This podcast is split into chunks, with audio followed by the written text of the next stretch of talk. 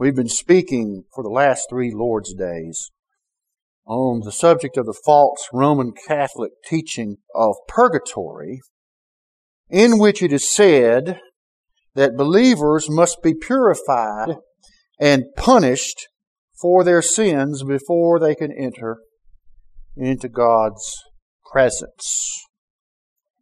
Now, previously, we've shown that there is no scriptural basis for the false Roman Catholic teaching of purgatory. Not only that, but Jesus and Paul's teachings about the timeline of the death of believers leaves no room to insert a stint in purgatory. We are absent from the body and instantly present with the Lord, Scriptures teach us. In First Thessalonians four, Paul encourages believers to understand what will occur when Jesus returns to claim His people. Those who are asleep in Jesus, God will bring their souls with Christ to be united with their resurrection bodies. But those believers who are still alive at Christ's return will be caught up together with those resurrected saints to meet the Lord in the air.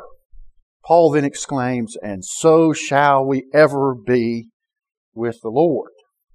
These are great words of comfort for all of the Lord's people, but again, there is no room at all to insert any detours into the flames of torment some people call purgatory. Roman Catholic apologists raise what seems like a reasonable argument that believers must be purged of their sins and receive temporal punishment before they will be fit to appear in the presence of the holy God. But that argument collapses in view of their contradictory teachings on indulgences, for it soon transpires that there is no essential need for such purification, since it can be bypassed completely based upon the merits and sufferings of other people. Which leaves the question, how do the Scriptures teach that believers are made fit to appear in glory? First, we must never minimize the great truth that our Lord Jesus has the power to forgive sins. By the declaration of His Word, He forgave the poor paralyzed man who was let down through a hole in the roof. He forgave the poor paralyzed man of his sins. We must not scoff at or be incredulous of Christ's mighty power to forgive our sin. He has won the right by satisfying justice for us on the cross. All the demands of God's justice for our sin. So that there is for us no debt to be paid to justice and to God for our crimes, because Jesus paid all of that at Calvary. Jesus proclaimed that whoever believes in Him has everlasting life and shall not come into condemnation. We have passed from death into life already. There is, to be sure, a change in believers that is required for our bodies, but it is not wrought by the torment of flames of purgatory. Rather, that change is the power of God, the resurrection power of our Lord Jesus. In Romans eight, Paul teaches that believers have been predestinated to be conformed to the image of His dear Son. And because of that, all who are so chosen will one day be justified and one day be glorified. That is, the working of Christ for us on the cross results in all of those who trust in Him being declared completely perfect in God's sight. That is, justified. We are without fault by the propitiation of our sins, by the bloodshedding of the sacrifice of Jesus on the cross. But then the promise is we will be glorified, that is, made in the image of Christ, perfected like Jesus, and placed in great splendor, freed from all evil, and given the enjoyment of all that is good forever. Indeed, already, Paul says, we are seated with Christ in heavenly places. One method God uses to change us into the image of Christ is that the Holy Ghost stamps the very glory of Jesus upon us as we gaze upon Jesus' glory. We gaze upon Christ's glory by reading His Word, by meditating upon the beauties of the Savior, through worship, by celebrating His dying for us around the Lord's table. We behold and are continually confronted by the glory of Jesus. And the Spirit uses that confrontation to glorify us in this life as well as the next. The Apostle John declares the truth of this transformation by the viewing of Christ, when we shall see Him one day with our own eyes as He is. We shall be made like Him, John says, because we finally get a full look at Him as He is in His majestic glory. Not just our souls and persons, but our mortal bodies will be changed like unto Christ's glorious resurrection body. This is done, Paul informs us, by that power by which Jesus conforms all things unto Himself. We must not forget that Jesus created all things and upholds all things by the word of His power. So He is able and in fact will change our bodies like unto His body one day. This is resurrection power exercised by the Lord Jesus.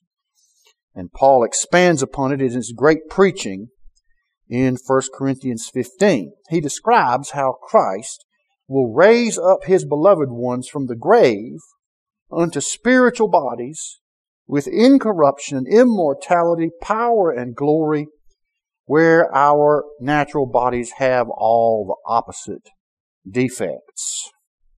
Not only so, but even those believers that are alive when Jesus comes back in resurrection power, those believers will be changed. Their bodies will be changed and glorified and exalted, whether we still live or whether we have already died. Paul declares this change is instantaneous, in a moment, in the twinkling of an eye, at the last trumpet.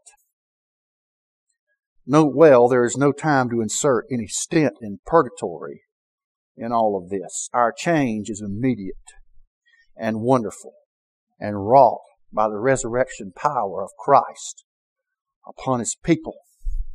This is the changing out of our mortal bodies, living or dead, with our new glorified bodies like Christ's resurrection body, whereby corruption and death are taken away from our bodies, and immortality and perfection are clothed upon us by Jesus Christ. This will take place just like Jesus promised in John chapter five. So contrary to the Roman Catholic reasonableness argument that we must be purified by torments, we have the true answer. We are cleansed by the blood of Jesus and by His resurrection power, not torments. We are changed. Our bodies are changed out. Sin and mortality and corruption are stripped away from us. We are clothed with perfect, glorified spiritual bodies like the body of Jesus. Jesus works the change we require instantly at the resurrection for all His people, living and dead. Already God sees us without fault at all for Jesus' sake, clothed in the imputed righteousness of Christ and the garments of salvation. But as for our bodies, we don't need purgatory to purify us. What we need is resurrection. And that is what every believer has been promised by the Lord Jesus. And so we come at last to the end of our study. All that is left really is to review some doctrinal texts and proofs against the false teaching of purgatory. After Paul preaches in Romans three the doctrine of justification by faith in the sacrifice of Jesus, whereby He satisfied divine justice in our place. So God declares us righteous for Jesus' sake.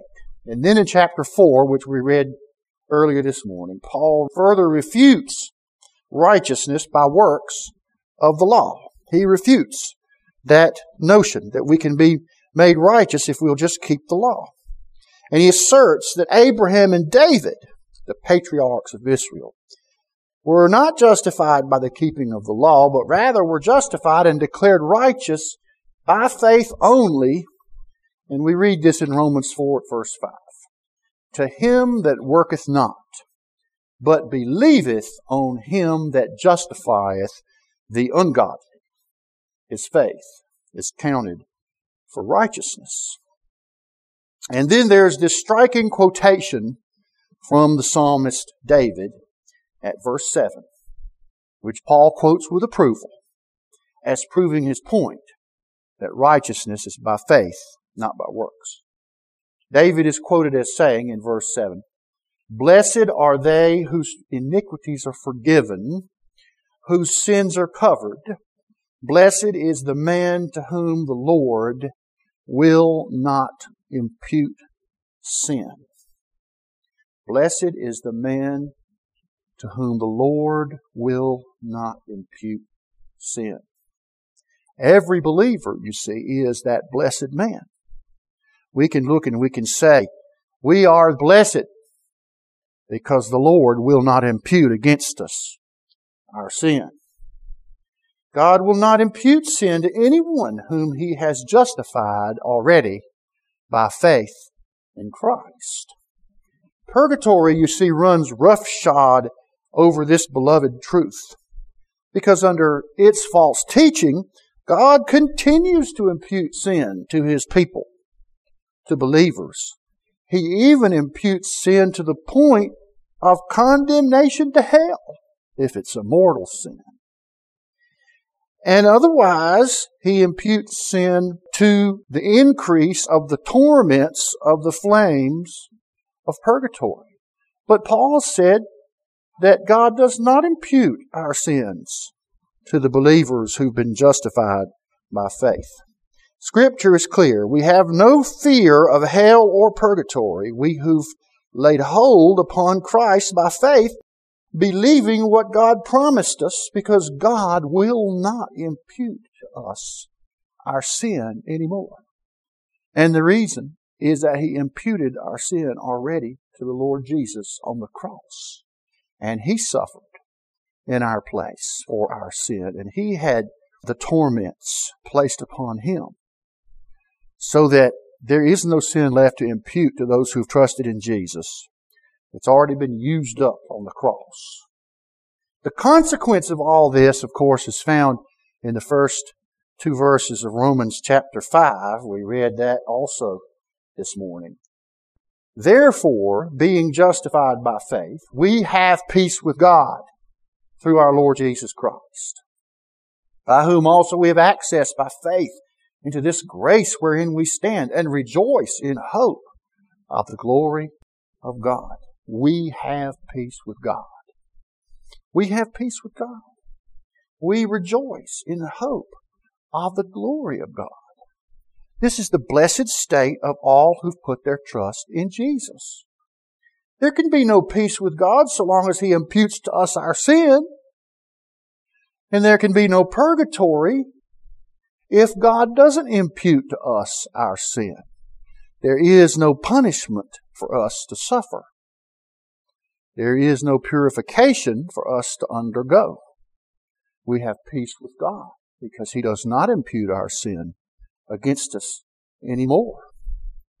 You see, there can be no peace with God so long as we fear and dread the punishment of the flames of purgatory. There can be no peace with God if that's our condition. But Jesus has taken away all of that for the believer. The writer of Hebrews makes a similar point. Christ has taken away fear from us, and He contrasts our condition, our blessed condition, we who've trusted on Jesus. He compares it with the terrors of the law in Hebrews chapter twelve. He says of believers, "Ye are not come unto the mount that might be touched, and that burned with fire, nor unto blackness, and darkness, and tempest, and the sound of a trumpet, and the voice of words, which voice they that heard entreated that the word should not be spoken to them any more." They begged Moses not to make them listen to God directly speak to them. They couldn't bear the terror and the fright of it. For they could not endure that which was commanded, and if so much as a beast touch the mountain, it shall be stoned or thrust through with a dart. And so terrible was the sight that Moses said, I exceedingly fear and quake. You see, believers who have peace with God are not brought into this terrifying condition that those under the law were. But look at what it says, but ye are come unto Mount Zion, and unto the city of the living God, the heavenly Jerusalem, and to an innumerable company of angels, and the general assembly and church of the firstborn, which are written in heaven, and to God the judge of all, and to the spirits of just men made perfect, and to Jesus, the mediator of the new covenant, and to the blood of sprinkling, that speaketh better things than that of Abel. The spirit of just men made perfect. This is the environment in which the believer rests. Not a spirit of fear, not a spirit of dread, but rather the spirit of glory and of blessedness in the New Jerusalem with the angels, with all the church, with the spirits of just men made perfect, and with the Lord Jesus, who made a sacrifice for us, whose blood shedding says better things to us than the animal sacrifices that Abel made. We come to the presence of the Spirit of just men made perfect. This is how we are to view ourselves before God under the new covenant, we who've trusted in Jesus. It's the blood of Jesus that brings peace and glory to God's people. No longer should we be full of dread and fear if we've trusted in the Lord Jesus. But this is all contrary, you see, to the spirit of the doctrine of purgatory, because men must live their whole lives in fear and dread of coming torment in the flames of purgatory and punishment for the sins that the Lord Jesus has supposedly already dealt with on the cross. Hebrews has previously proved that the sacrifice of Jesus makes those who trust in Him perfect. And here we get finally to the nub of the matter. The reason we can't be punished in purgatory is because Christ's offering has already rendered His people perfect. Why? He took all of our sin off of us, and it was laid on Jesus, and He was punished in our place. Now there's no sin left to judge us for. Contrasted to the old animal sacrifices, if you recall, Hebrews chapter ten says these words, for the law, having a shadow of good things to come, and not the very image of the things, can never with those sacrifices which they offered year by year continually make the comers thereunto perfect. For then would they not have ceased to be offered? Because if the worshippers once purged should have had no more conscience of sin. So this is the argument against animal sacrifices. They couldn't take away sin. They were just a picture pointing to Jesus who could take away sin, who would one day take away sin. But notice the goal here is to make the comers, to make the comers, that is the offerers of the sacrifices, to make them perfect, to purge forever their consciences from sin. And that could not be accomplished under the Old Testament sacrificial system. But then notice that the sacrifice of Christ does make us perfect. We see this in verse ten. We are sanctified through the offering of the body of Jesus Christ once for all. Now you know this word sanctified means to be set apart, to be made wholly dedicated unto a holy God. Christ's sacrifice has already done for us, you see, what purgatory claims to do, to make us perfect before God. No, no, Jesus already did that on the cross. He has forever perfected His people. And then notice at verse twelve and verse fourteen. But Christ, after He had offered one sacrifice for sins forever, sat down at the right hand of God, for by one offering He hath perfected forever them that are sanctified.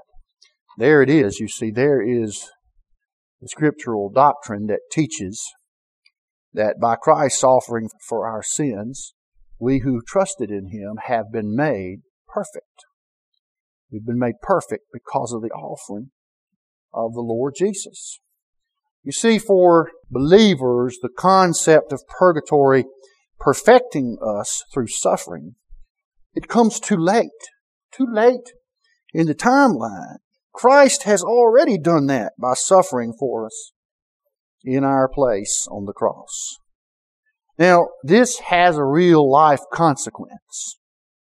The writer of Hebrews pushes this further than merely to assert the perfections of the saints and the holiness of the saints before God.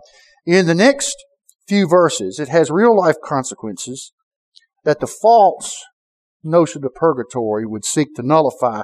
And we read those in Hebrews ten at verse nineteen. We spoke extensively on this several months ago, so we won't repeat it all. But listen to what the writer then says, "Having therefore, brethren, boldness to enter into the holiest by the blood of Jesus." What, what, what, what? You see, we've been told here in the teachings of the Roman Catholic system that we can't enter into the holiest because we haven't been purged yet by the torments and the flames of purgatory. But it says here that we have boldness now to enter into the holiest by the blood of Jesus, by a new and living way which He hath consecrated for us through the veil, that is to say, through His flesh. That is, we come before God through the very torn flesh of Christ that He offered for us on the cross. And having an high priest over the house of God, let us draw near with a true heart in full assurance of faith, having our hearts sprinkled from an evil conscience and our bodies washed with pure water. Now, you can't do any of that stuff if you're in fear of purgatory. You can't come before God in the holy place with a pure conscience and with boldness by the blood of Christ. Listen to what it says. We don't need the fires of purgatory to purify us before we are fit to enter before our holy God. No, we have boldness to enter right now by the blood of Jesus. We are not to shrink back from the presence of God, we, His sons, dreading yet requiring the torments of purgatory. We are to draw near now, you see, with full faith and assurance, having our hearts sprinkled with true hearts of assurance of faith. You see, because our hearts have been sprinkled clean of an evil conscience and our bodies washed with pure water. This is a completely different attitude and mental posture that the saints are exhorted to approach unto God with. It is completely the opposite. Don't you see how contrary all of this true Bible doctrine is to the slavish fear and dread of some future time in purgatory and its torments? And finally, I would leave you with this. Months ago, when I was asked to prepare some notes on this topic of purgatory, and which request has led me to prepare these four messages upon the subject, from the very beginning, I was drawn to a particular verse of Scripture that points to the truth in all of this which we have spoken. Think of the sufferings of Christ for us on Calvary. We read this morning Matthew's recording of the suffering that Christ bore for us, but let's read again those verses. "And when they were come into a place called Golgotha," that is to say, the place of a skull, "they gave him vinegar to drink mingled with gall, and when he had tasted thereof, he would not drink. And they crucified him, and parted his garments, casting lots, that it might be fulfilled, which was spoken by the prophet, they parted my garments among them, and upon my vesture did they cast lots, and sitting down, they watched him there." This simple statement of what happened, of course, doesn't convey the horror of it. They crucified him, the most cruel way in which a person could be put to death in those days. To be nailed to a wooden stake to be strung up naked before all the people and basically to slowly bleed to death and asphyxiate to death as your pericardium filled with fluid because of the way in which you were strung up by your arms. And it could take days for this agonizing death to take place. This is what the Lord Jesus was subjected to when he was crucified. But going on, and they that passed by reviled him, wagging their heads and saying, Thou that destroyest the temple, and buildest it in three days, save thyself, if thou be the Son of God, come down from the cross. Likewise also the chief priests, mocking him with the scribes and elders, said, He saved others, himself he cannot save. If he be the King of Israel, let him now come down from the cross, and we will believe him. He trusted in God. Let him deliver him now, if he will have him, for he said, I am the Son of God. The thieves also which were crucified with him cast the same in his teeth. Understand what this means, that all of the organized nation that our Lord Jesus was born into and lived in all his life, all the organized power was arrayed against him there at the cross. And he was taunted with the one thing that he would not do. It wasn't that he couldn't save himself from the cross. It is that he dare not save himself from the cross, else he would lose all of his people into everlasting fire and judgment for all time. He had to decline their taunt. He had to resist their taunt not to save himself, because he was determined to save those who trust in him. And then it says, Now from the sixth hour there was darkness over all the land until the ninth hour. And about the ninth hour Jesus cried with a loud voice, saying, Eli, Eli, lama sabachthani, which is to say, My God, my God, why hast thou forsaken me? And then later on it says that the Lord Jesus cried out with a loud voice, It is finished. Father, into thy hand I commend my spirit. And he bowed his head and gave up the ghost. That is, he dismissed his life from his body. As he had said in John ten, No one takes my life from me. I have the power to lay it down and have the power to take it up. He voluntarily submitted himself to death in the place of his people. Notice that cry, My God, my God, why hast thou forsaken me? The one who had always been in the presence of God for eternity, satisfied in their love for each other.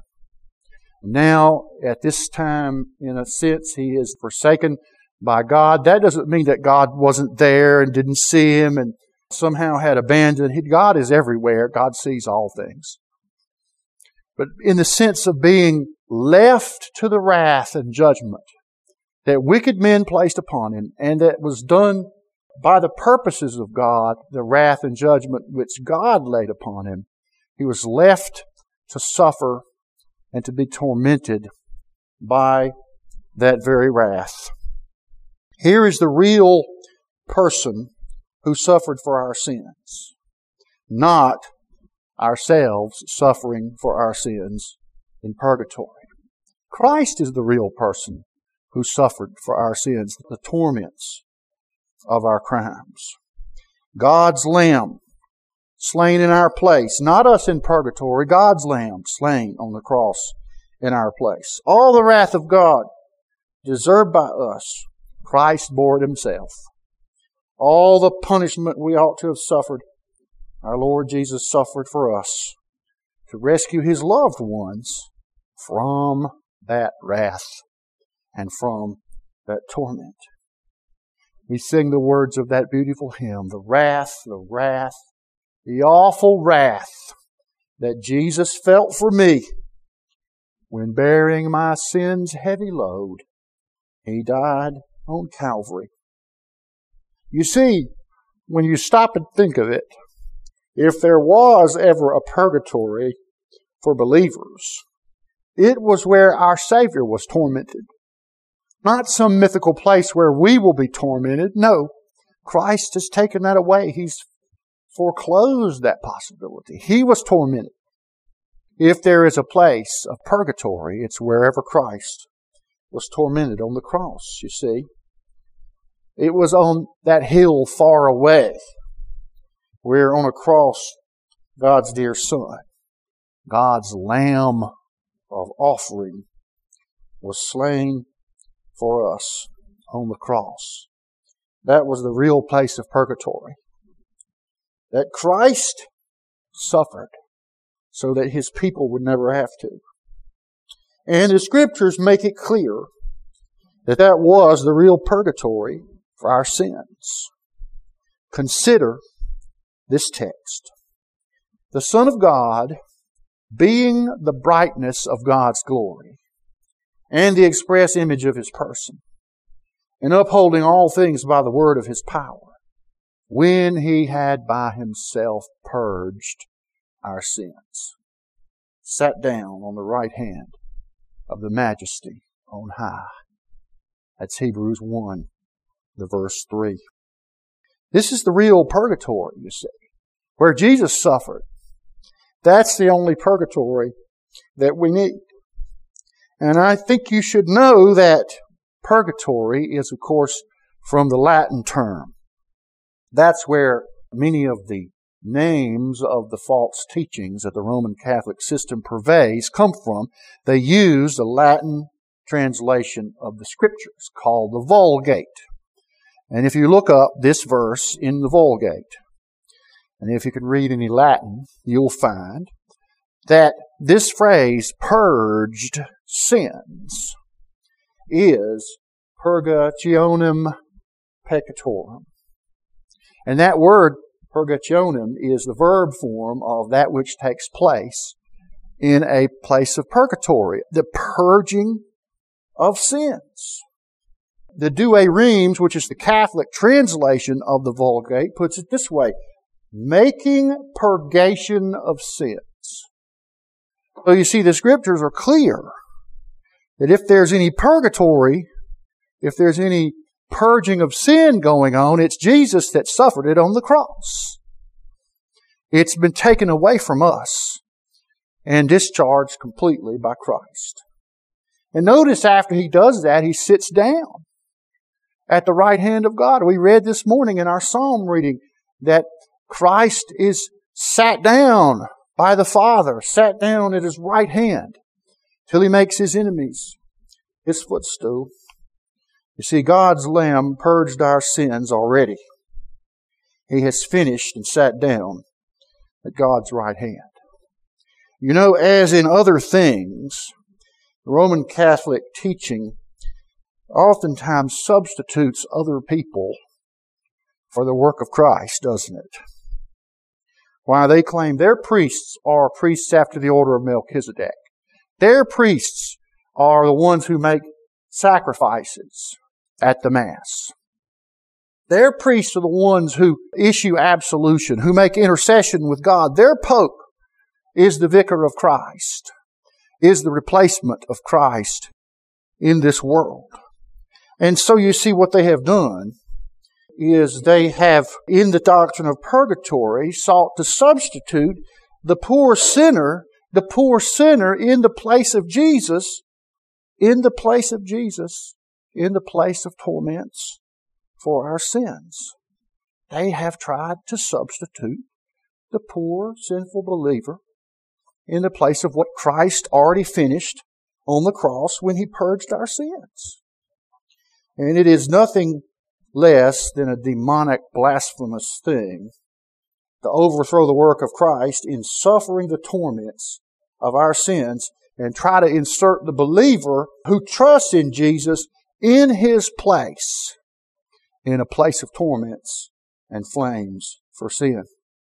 It is to trample the blood of Jesus underfoot, which has cleansed us from every sin before God when we teach this doctrine of purgatory.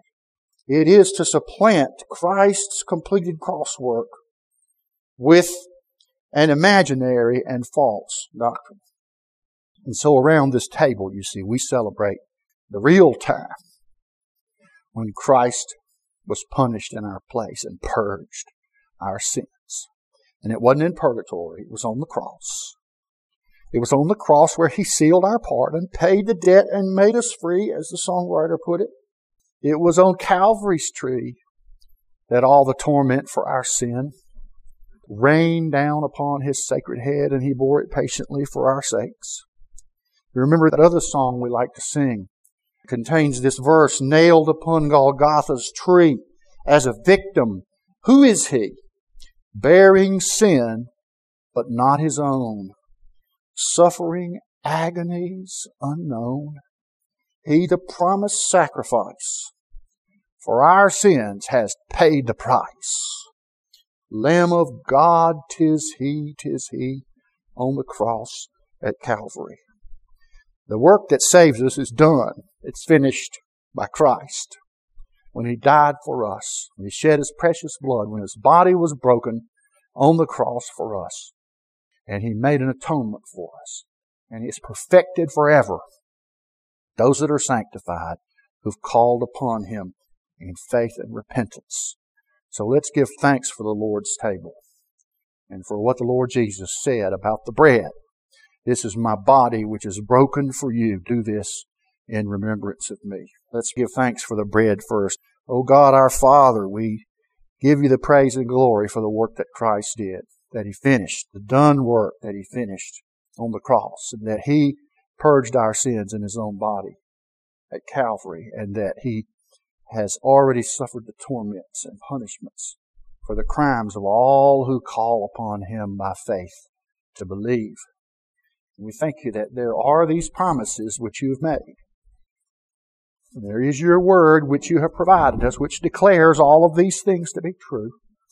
And we around this table who've trusted in Christ, we lay hold upon this sacrifice, and we trust in it, and we adore it, and we worship you. And thank you that Jesus left us these symbols to remind us of what he was about to do the very next day. Go to the cross, be sacrificed in our place, suffer all the indignities and torments of our crimes so that we might be perfected, are set free, have peace with God, and come boldly before your presence in the holiest place now, clothed with the righteousness of our Savior. Bless us as we partake of this bread, we pray. In Jesus' name, amen. The Scriptures tell us that on the night our Lord was betrayed, he took the bread and he blessed it, and he broke it, and he said, "Take and eat. This is my body, which is broken for you. Do this in remembrance of me." I'd like to ask Brother Whitney if he'd give thanks for the cup that pictures the blood shedding of the Lord Jesus for our sins. The Scriptures say that after they had supped, the Lord Jesus took the cup and blessed it and said, "Drink ye all of it. This cup is the new covenant in my blood for the remission of sin. Do it as often as ye do it in remembrance of me." The Scriptures tell us that as often as we eat this bread and drink this cup, we do preach the Lord's death until he comes. Let's stand and sing number one hundred sixteen in the Big Blue Book, number one hundred sixteen. O sacred head, now wounded with grief and shame, weighed down, how scornfully surrounded with thorns, thine only crown, how art thou pale with anguish, with sore abuse and scorn, how dost thy visage languish, which once was bright as morn. Number one hundred sixteen.